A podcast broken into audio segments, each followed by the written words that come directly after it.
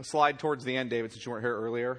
I'll, I'll cue you for it. So, um, Exodus chapter 2.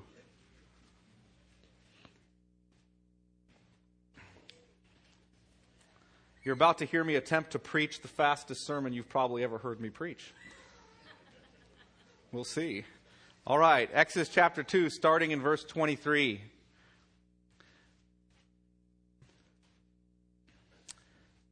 Exodus 2, starting verse 23. During those many days, the king of Egypt died. And the people of Israel groaned because of their slavery and cried out for help.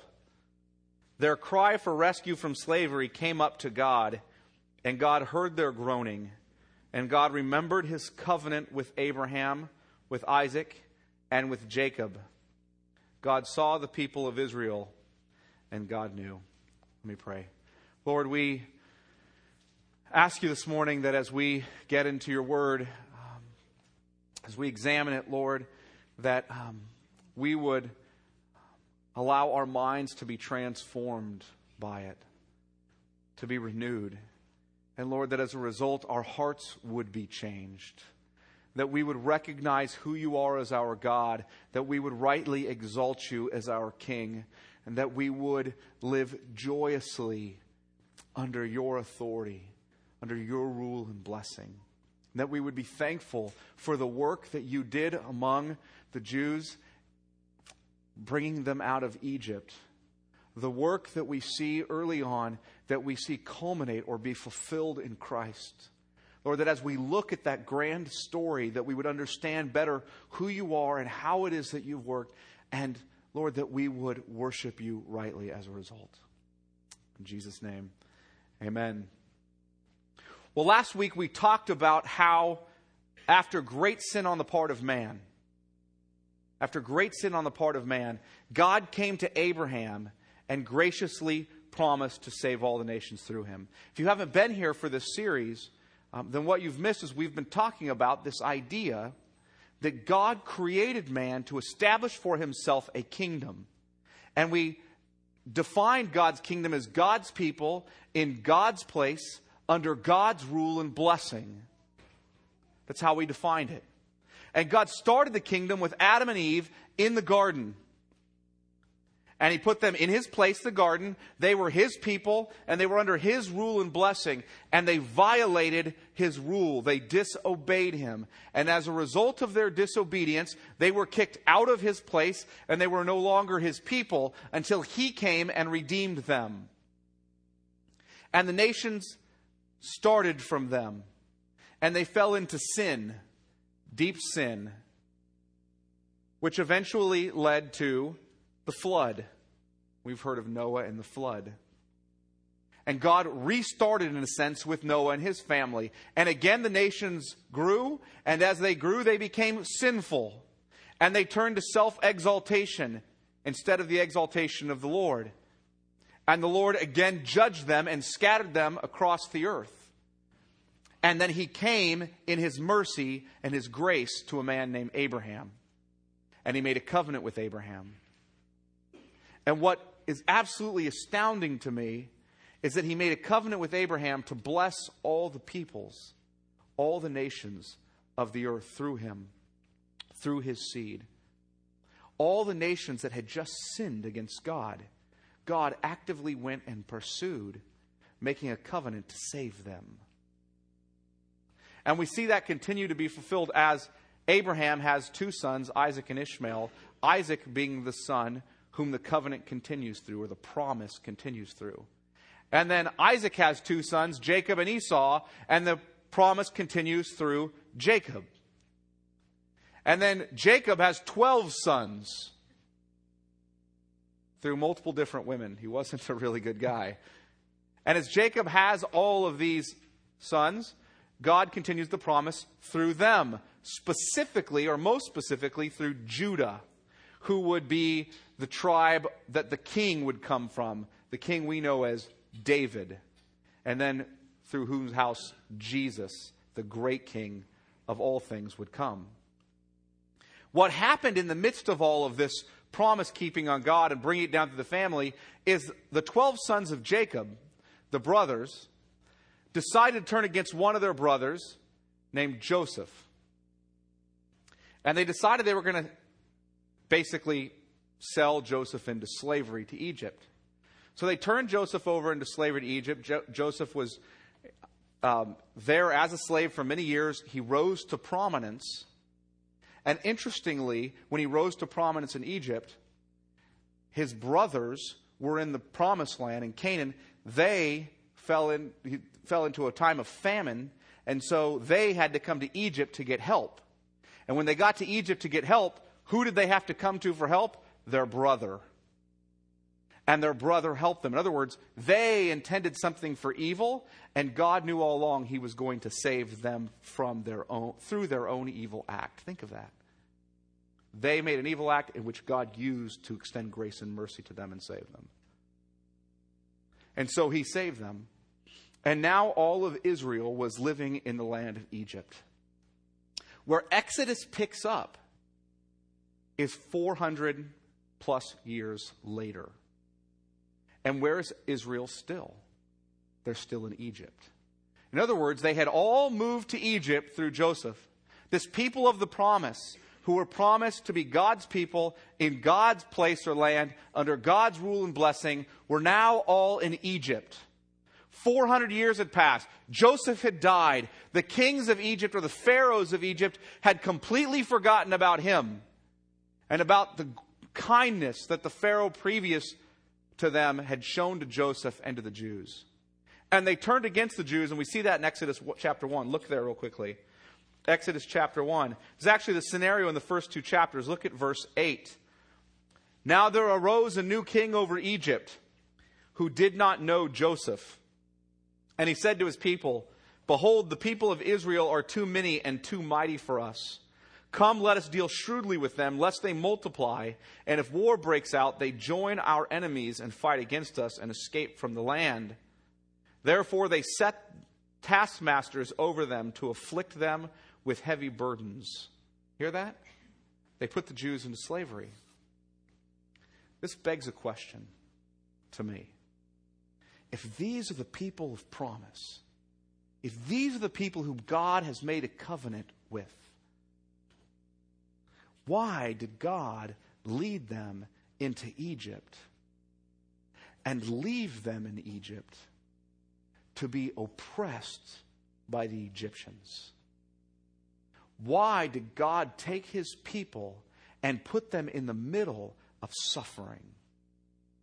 These are the people that he wants to bless and to bless all the nations through them. Yet he put them in slavery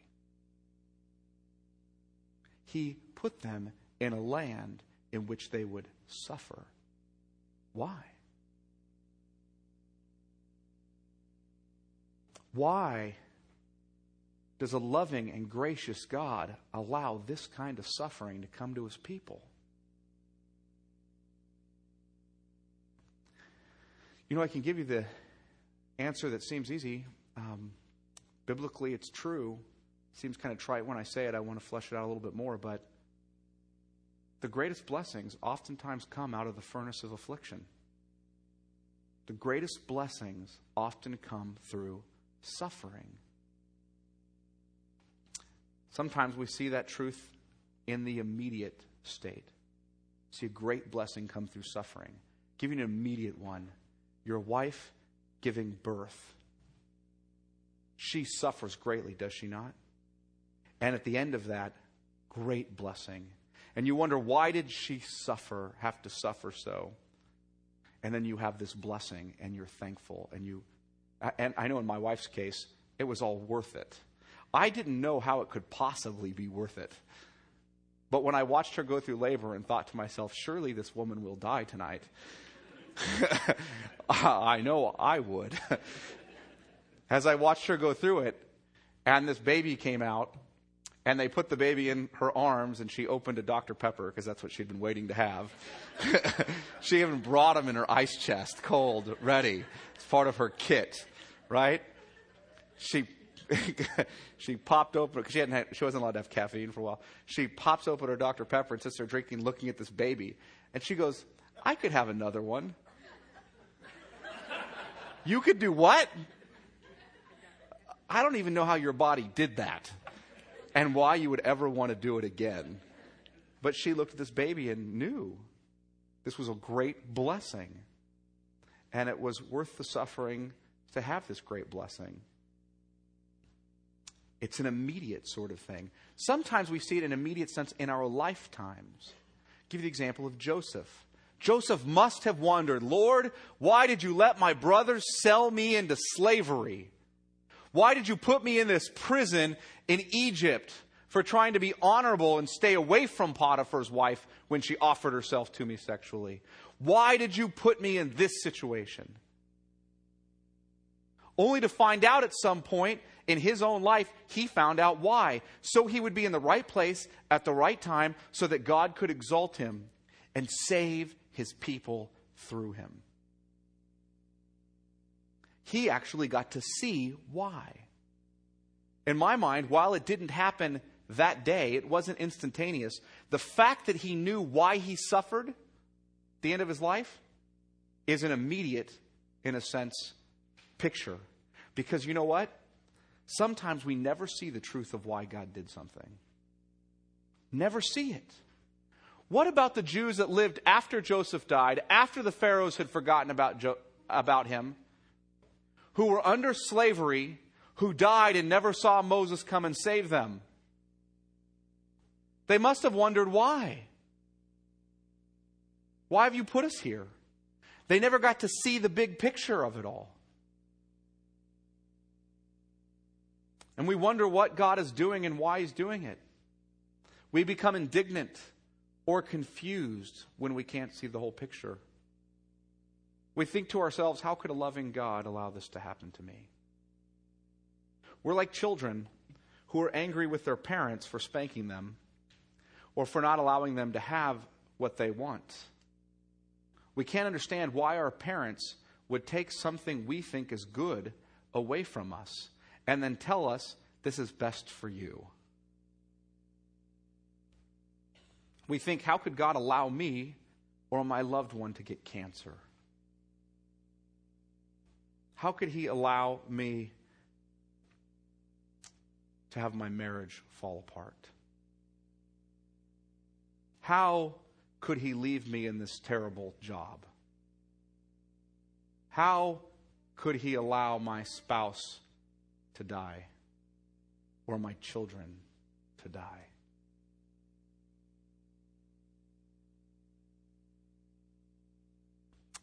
What we need to understand is that God sees the big picture in a manner that we often don't. We see a very narrow piece of the picture, and we think that our conclusion about how things should be is the right conclusion. The fact is, we're often wrong. We don't often know what's best. We know what reality is, and we think it should be different. We often never know why it wasn't. Sometimes a parent loses a child and never knows why.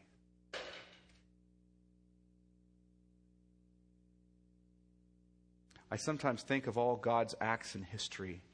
Think of it like this everything He has done, is doing, and will do as painting this kind of incredible picture of his glorious love and grace for mankind. And it's a picture that we're often those standing. Picture this giant painting.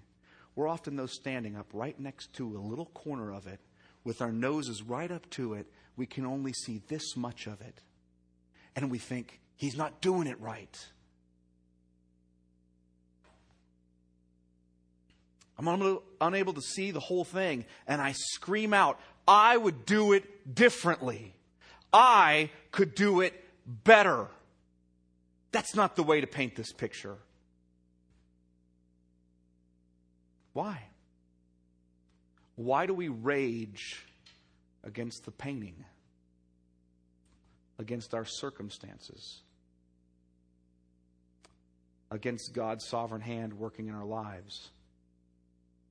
Why? You know why we do it? Because we don't trust the painter. Hear that? We don't trust God's sovereign work in our lives. We think we could do it better. Isn't that true? When what we need to do is stand looking at the painting of God's story and say this I can't see everything you're doing, but I know it's good. And I know it's good because you're good. You've shown yourself to be good. You've demonstrated your overwhelming graciousness to me. So I trust you. I rejoice in you. Now, look, I'm not saying that we should pretend circumstances and sufferings are not difficult. I'm not suggesting that in the least. I am saying that we should trust the Lord of our circumstances and our suffering. This morning, as we look at Exodus, I want you to see a picture that God started painting with them. And that we even see more clearly than they did. And I want you to see who God is in Exodus. Who is this great painter? Who is this great king in whose kingdom we've into whose kingdom we've been called? Who is he? And as you see him more clearly, I think you'll trust him more because you'll know who he is. You know, when we were in Genesis, we said that this God was a God who created us graciously, who saved us graciously, who is merciful to us, who made us promises. Now, in Exodus, we're going to learn, as we look at the story, really three more things about God I want to look at today about who He is. So, today I want to look briefly at the story of Exodus, and I want to look at three things you learn about who God is. So you can trust your King, you can rejoice in Him. So, look with me at chapter 2, verse 23, where I started reading this morning. During those many days, the king of Egypt died, and people of Israel groaned because of their slavery and cried out for help. Their cry for rescue from slavery came up to God. And God heard their groaning, and God remembered his covenant with Abraham, with Isaac, and with Jacob. God saw the people of Israel, and God knew. Here's the issue the people of Israel are in slavery, and they're crying out to the Lord, and the Lord remembers them and his covenant with them, and he wants to free them or deliver them. And we see this story of a God who wants to deliver his people from slavery. He wants to bring them to freedom as their redeemer. Look at Exodus 3:1. We'll see how God comes to Moses in this situation. Now Moses was keeping the flock of his father-in-law Jethro, the priest of Midian. And he led his flock to the west side of the wilderness and came to Horeb, the mountain of God. And the angel of the Lord appeared to him in a flame of fire out of the midst of a bush. He looked, and behold, the bush was burning, yet it was not consumed. And Moses said, I will turn aside to see this great sight, why the bush is not burned. When the Lord saw that he turned aside to see, God called to him out of the bush, Moses, Moses. And he said, Here I am. Then he said, Do not come near. Take your sandals off your feet, for the place on which you are standing is holy ground. And he said, I am the God of your father, the God of Abraham, the God of Isaac, and the God of Jacob. And Moses hid his face, for he was afraid to look at God. That's the right response, by the way. Then the Lord said, I have surely seen the affliction of my people who are in Egypt, and have heard their cry because of their taskmasters. I know their sufferings, and I have come down to deliver them out of the hand of the Egyptians, and to bring them up out of the land to a good and broad land, a land flowing with milk and honey, to the place of the Canaanites, the Hittites, the Amorites, the Perizzites, the Hivites, and the Jebusites. And now, behold, the cry of the people of Israel has come to me, and I have also seen the oppression with which the Egyptians oppress them. Come, I will send you Pharaoh, you to Pharaoh, that you may bring my people, the children of Israel, out of Egypt. But Moses said to God, Who am I that I should go to Pharaoh and bring the children of Israel out of Egypt? And he said, I will be with you. Doesn't even answer his question. Who am I? God doesn't say, You're a great guy, Moses. You have great skills. He says, I will be with you. And this shall be a sign for you that I have sent you. When you have brought the people out of Egypt, you shall serve God on this mountain. Here, here's the story. Moses obey here gets this command from God to go to Egypt and tell the Pharaoh, I want to take all the Jews, all your slaves, and I want to leave and, and have them worship God. In fact, God has commanded that you let his people go. In other words, Moses comes before the most powerful leader in the world at the time, equivalent to or greater than the President of the United States in that world setting. And he appears before him as a priest of God, as a prophet of God, and he stands before the most powerful leader in the world and says to him, I want to take the base of your economic system and leave. Worship God. God has just said that you're to let your entire economy go in the tank so we can take these people and leave to go worship Him, and you need to obey. Now, can you hear or think about how in Moses' head this demand seems crazy. And that's exactly how Pharaoh treated it. Look at chapter 5, verse 1. Pharaoh becomes very angry and says, No. Afterward, Moses and Aaron went and said to Pharaoh, Thus says the Lord, the God of Israel, Let my people go that they may hold a feast to me in the wilderness. But Pharaoh said, Who is the Lord? That I should obey his voice and let Israel go. Bad response, by the way. I do not know the Lord, and moreover, I will not let Israel go. The Pharaoh doesn't believe in this God of the Jews. He has no intention of obeying him. So God begins to demonstrate his power. He wants to demonstrate to Pharaoh clearly, I am the God of all things. I'm the God of the creation. There are no other gods besides me. You better obey. But Pharaoh does not. He stubbornly refuses. So God sends 10 plagues. You guys have heard of these, right? 10 plagues.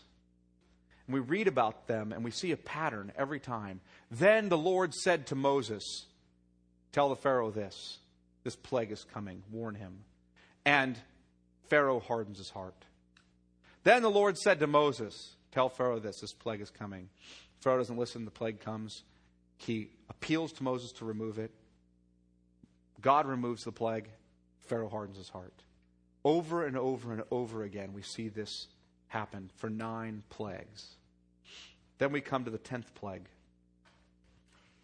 This plague is the plague of the death of the firstborn son of listen, the death of the firstborn son of every family in Egypt. Think of that. Moses warns him the angel of the Lord is going to descend, and he's going to kill every firstborn son in Egypt. So let the people go. And Pharaoh won't. And so God does. But what's interesting is we see in the midst of this something that God begins a picture of that's amazing, which is that he says to the Jews, if you want to save your children, then you take a lamb and slaughter it and eat it. And you need to put the blood of that lamb on your doorposts. And the blo- every doorpost, every household that has that blood on it, I will pass over. I will not kill the firstborn son in that home. That meal that they had that night that they had is what the Jews call Passover. It's what eventually Jesus uses to start communion. That's the meal that Jesus is having with the disciples when communion takes place. It's having the Passover meal. So put the blood of the lamb. And you know what? He says to them, You can go and invite anybody you want to the house, and anyone who will come into your house, I will protect them also.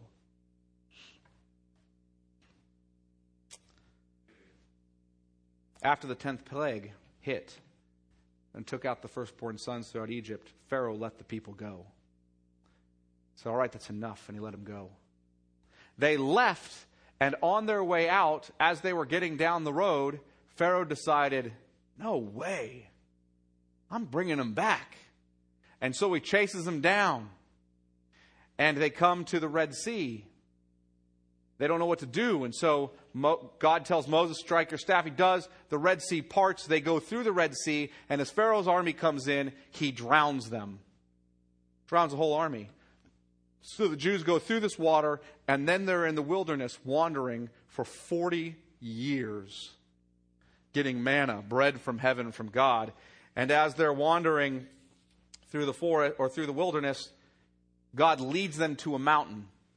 And on that mountain, God gives them the law, the Ten Commandments you guys are familiar with. God also gave them a sacrificial system. After He gives them the law, He says, I want you to build a tabernacle.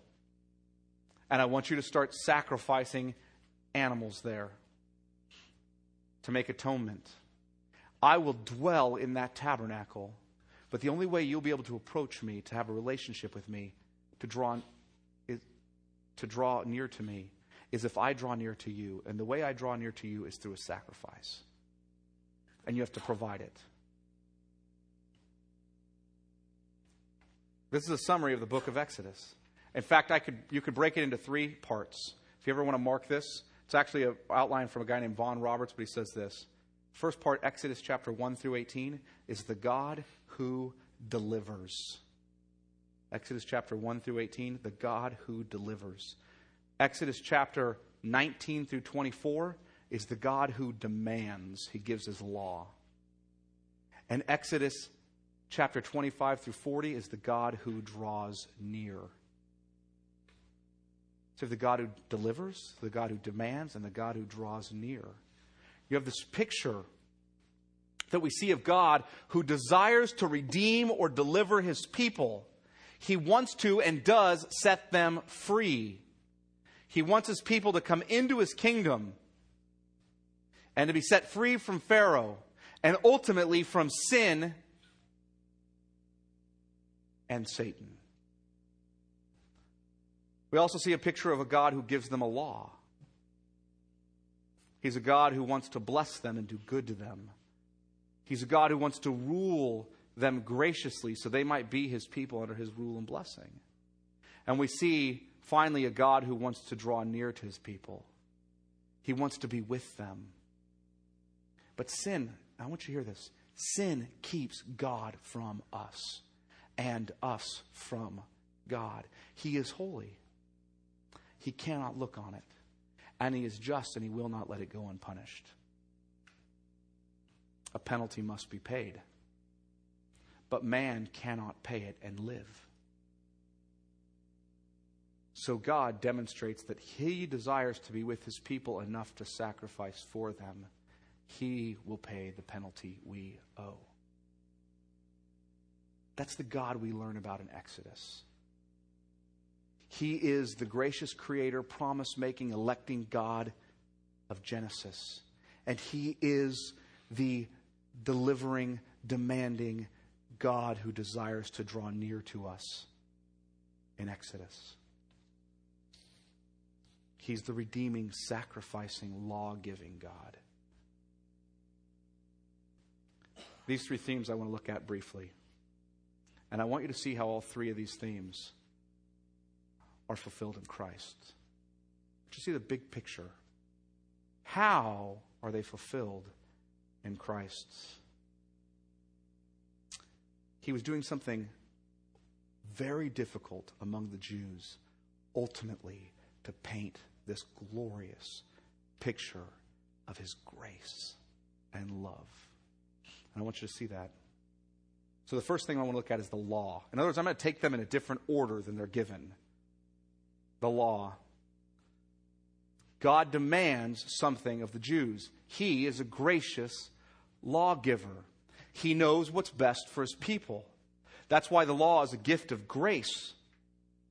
But some people say, but aren't grace and the law radically opposed to each other? Yes, if you think that you will stand before God on Judgment Day and that your law keeping will be sufficient, then it's opposed to grace. That's for sure. However, if you recognize the law for its intended purposes, then it's all grace. So, what are the intended purposes of the law? There's three of them, really. The first one is God gave us the law to show us our sin. He wanted to show us how sinful we are and how we needed a Savior. Paul picks up on that in Romans 7, which we'll be dealing with in quite a bit of detail here come this fall. The second one is that He gives it to us for the purpose of personal holiness, so that we might grow in Him, so we might know Him rightly and obey Him rightly. It's for our good. And the third one is that He gives it to us for good government he gives us the law so we know how to govern ourselves properly. We need to understand that our God has fulfilled, however, that whole law in Jesus. And in fact, Matthew goes to great pains. Turn, keep your hand in Exodus. Well, actually, you don't really even need to. Turn to, turn to Matthew, Matthew chapter 2. I want to show you how Matthew goes to great pains to show that Jesus not only fulfilled the law, but that he was a new and better Moses, a new and better Israel. So look at Matthew chapter 2. And I want you to think about the picture I just told you in Exodus. Because God in Exodus calls Israel his son. And he calls his son what? Out of Egypt. He calls the Jews out. And when he calls them out, he takes them into the water to save them. And when they come out of the water, they go through 40 days of te- or 40 years of temptation in the wilderness. And then after those years, Moses goes up onto the mountain and brings down what? The law. Now I want you to see how Matthew tries to do this. Look at Matthew chapter 2, verse 15. Actually, yes. Start with verse 14. And he rose, this is speaking of Joseph, the, the father of, of Jesus, as far as his father via marriage to Mary. He rose and took the child and his mother by night and departed to Egypt. So he's in Egypt. And he remained there with Jesus as the child, by the way, remained there until the death of Herod. This was to fulfill what the Lord had spoken by the prophet Out of Egypt I called my son. That phrase, out of Egypt, I called my son, is a reference to Hosea 11.1, 1, which is talking about the fact that God called Israel as a people out of Egypt. And now he's saying Jesus, his son, is being called out of Egypt. And Jesus begins to mimic this. Look at verse 16. Then Herod, when he saw that he had been tricked by the wise men, became furious and sent and killed all the male children in Bethlehem and all that region who were two years old and under, which starts to mimic what happened at the Passover, excuse me, with the Pharaoh when he tried to kill all the male children in Israel. Pharaoh did. Exodus chapter 1 and 2. You see these pictures start to get picked up. Look at chapter 3. Jesus grows up. He comes out, and the next thing we see in verse 13. Then Jesus came from Galilee to the Jordan to John to be baptized by him. John would have prevented him saying, I need to be baptized by you, and you come to me? But Jesus answered him, Let it be so now, for thus it is fitting for us to fulfill all righteousness. And then he consented. And when Jesus was baptized, immediately he went up from the water, and behold, the heavens were opened to him. And he saw the Spirit of God descending on him like a dove and coming to rest on him. And behold, a voice from heaven said, This is my beloved Son, with whom I'm well pleased. As Egypt came, or as Israel came out of Egypt and went into the water through the Red Sea, so Jesus comes out of Egypt and goes into the water. And Matthew's showing this mimicking of what happened with Israel in Christ. Even more, it picks up because he makes this strange statement to John. John's like, I'm not going to baptize you. You should be baptizing me. And Jesus says, This is to fulfill all righteousness. What's he talking about? I, Jesus says, need to do everything I've called and commanded you to do in your place. So that you will be righteous through me. And he goes on. He comes out of the water. And what happened to Israel when they came out of the Red Sea? They were in the wilderness for 40 years. And look at the mimic here in chapter 4. Then Jesus was led up by the Spirit into the wilderness to be tempted by the devil. And after fasting 40 days and 40 nights, he was hungry, and the tempter came to him. Israel was tempted out there for 40 years in the wilderness. And the mimic continues. And then look at chapter 5. Because after the 40 years in the wilderness, the Jews were in front of the mountain where Moses went up and got the Ten Commandments, chapter 5, verse 1. Seeing the crowds, Jesus, this is he, Jesus, went up on the mountain. And when he sat down, his disciples came to him, and he opened his mouth and taught. And if you read Matthew chapter 5, he then exposits the Ten Commandments. Jesus goes through and teaches the real meaning that the Jews were missing of the Ten Commandments. And he says in verse 17 this very interesting thing. Look at chapter 5, verse 17. Do not think that I have come to abolish the law or the prophets. That's everything in the Old Testament. I have not come to abolish them, but to fulfill them. God is not only the gracious law giver, He is also the gracious law keeper. God's grace, in other words, provides everything that it demands. Do you hear that? God's grace provides everything that it demands. God gave the law, and then God kept the law for us. A picture the Jews in, in Israel when they were coming out of Egypt had no idea they would they couldn't see the full fulfillment of that. They knew a Messiah was coming to fulfill it in some way. But a picture that we now see as Jesus, the true Son, the true Israel, goes through everything they did, does everything God commanded of them, and everything God commands of us in our place. Because Adam failed to, because Israel fails to, and because we fail to. He did it for us. Second, God is graciously sacrificial. Not as a lawgiver, he's graciously sacrificial. Why? So he can draw near to us. God sacrifices his son to draw near to us. Due to our violation of God's law, our guilt and corruption inherited from Adam, we are sinners and we need our sins covered. We see it first in Genesis when God kills the animals and covers Adam and Eve with them, right? See it first there. But we see this theme develop throughout Scripture. Can you put up the chart real quick, David? We see it develop throughout Scripture. Is it up? No? Going to get it up?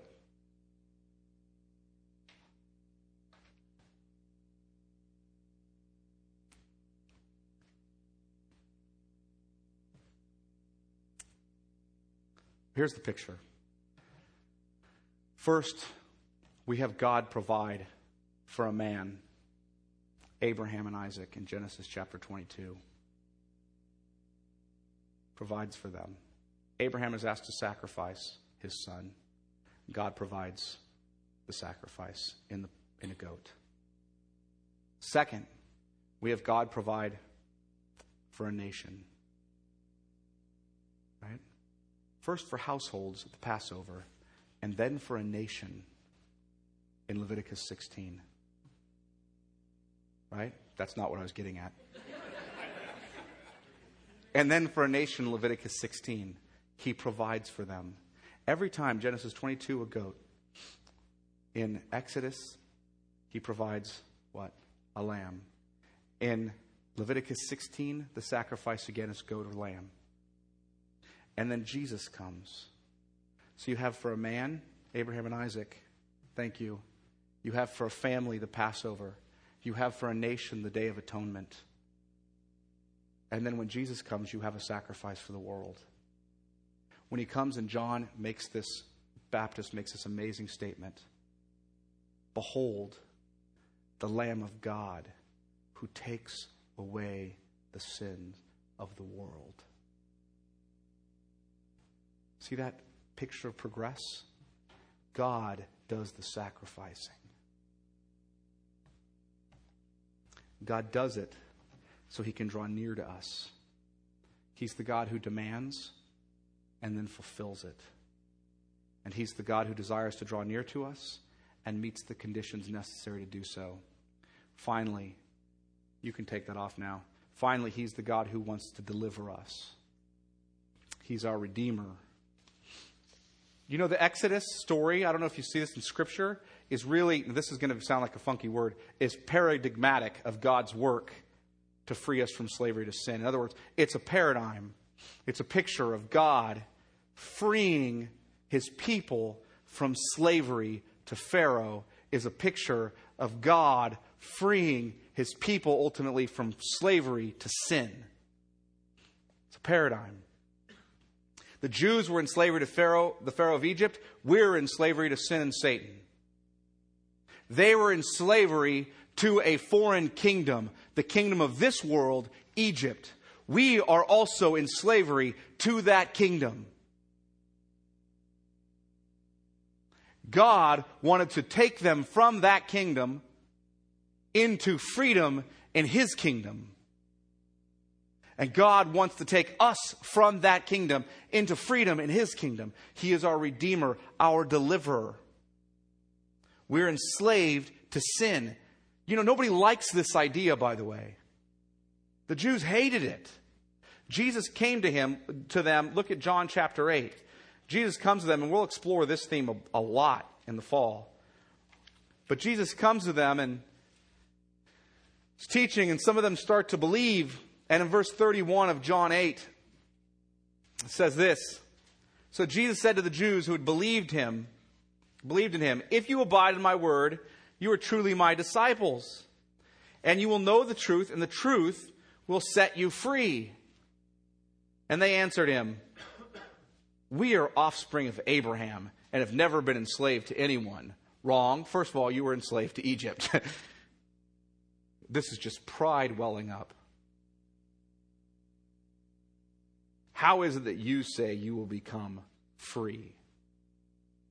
What do you mean we're in slavery? We're not in slavery to anybody. How do you say we'll become free? Jesus answered them Truly, truly, I say to you, everyone who commits sin is a slave to sin. The slave does not remain in the house forever, the son remains forever. So if the son sets you free, you will be free indeed. The point is, that as unbelievers, we're enslaved, as unbelievers, we were enslaved to sin. We may want to change, but we can't. Did you hear that?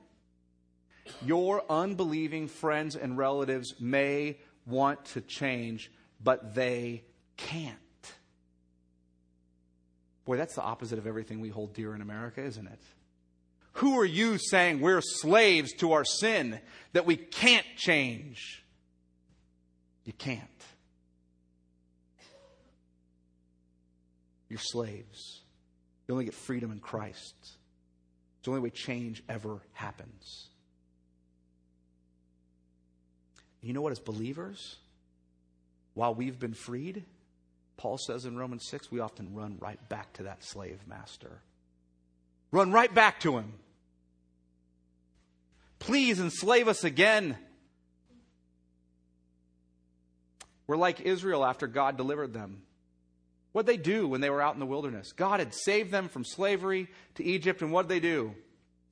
They said, Following the Lord isn't making us that happy. Not as happy as we thought for sure. Let's just go back to Egypt. That's us. God frees us from sin, and then we want to run back to Egypt. We want to get right back into slavery. Why? Why'd they want to do it? Why do we want to do it? Same reason. We jump into Christianity thinking that our external circumstances will change. I've tried everything else to bring change in my life. Everything. I may as well see if God can do it. Because nothing else has worked. And the problem we discover is that our circumstances don't necessarily get any better when we believe in Jesus. And that the primary change God is trying to work is not our external circumstances, but change in our own hearts. You see, we're daydreamers, aren't we? Is daydream? Great imaginations. And we think to ourselves, if only this was different then. If only we had a better house then. If only we had a newer car then. If only my husband would mature past adolescence then. If only my wife was more like fill in the blank then. If only my parents were then. If only I had the job I really wanted then. We think a change in our external circumstances is what's needed. And God didn't deliver. So we might as well run back to the old slave master. When God knows what we ultimately need is an internal change. We're slaves to sin and we need freedom from it. God, in the person of Jesus Christ, has provided the freedom we need. If you abide in the Son, you'll be free indeed. You see, God is the God who gives us graciously a law and fulfills it for us. We see that picture in Christ. He is the God who desires to draw near to us and meets the conditions so he can do so through sacrificing his own son, Jesus. He is the God who desires to deliver us and does so in Christ. Do you notice something about all three of those characteristics of God? You want to know something about God's creation? All things were created by him and through him. Who? Christ. You want to know something about his grace and mercy? We receive that through who? Christ. Election, you were chosen before the foundation of the world in him, in Christ. The law fulfilled in Christ.